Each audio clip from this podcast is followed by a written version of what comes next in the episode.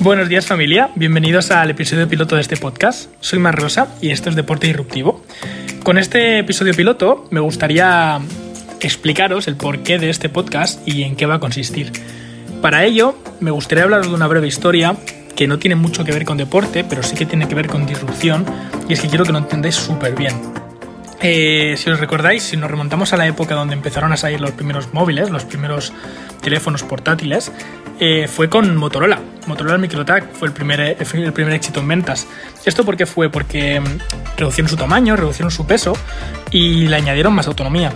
Después, a finales de los 90, llegó Nokia. Su modelo 3310 es lo más mítico de la historia porque es el, no hay ninguna persona que tuviera un móvil y no fuera ese Motorola tuvieron bastante éxito y cuando se pensaba que iban a dominar todo el mercado, llega BlackBerry con su teclado con un teclado inteligente que te permitía hacer los mensajes mucho más rápido y los correos electrónicos y se empezó a comer el mercado. ¿Qué hizo BlackBerry? Hizo como mejoras incrementales que cada año hacían que un teléfono fuera superior al otro.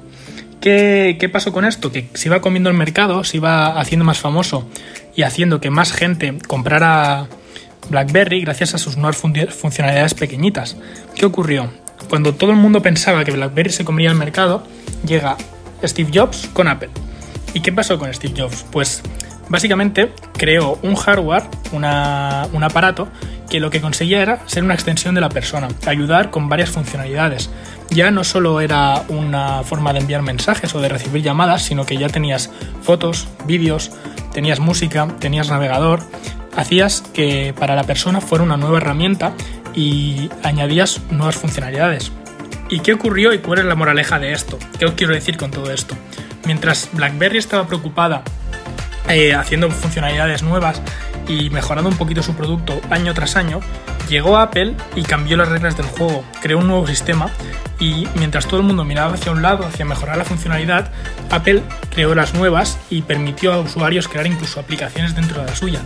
¿Qué quiero decir? Que existen innovaciones incrementales, voy a mejorar lo que hay, y existen innovaciones disruptivas, las que cambian las reglas del juego.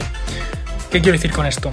Al final, cuando toda una industria mira hacia un lado y está ocurriendo otra cosa distinta, la gente pide algo, algo nuevo, lo que suele ocurrir es que llega alguien y cambia las reglas del juego. Con esto queremos que, se generen ideas disruptivas y queremos, mediante traer a profesionales del sector, mediante expertos en tecnología deportiva. Queremos debatir sobre el futuro de, las tecnologías y el mundo del deporte. Queremos aportar eh, información práctica para utilizar, por ejemplo, la tecnología en el entrenamiento y queremos ver cómo está afectando la tecnología a diferentes industrias, como es la deportiva o la de la salud en general. Con esto eh, me despido. Nos vemos en el primer episodio del podcast. Estar muy atentos. Muchas gracias por escucharme y espero que os haya gustado.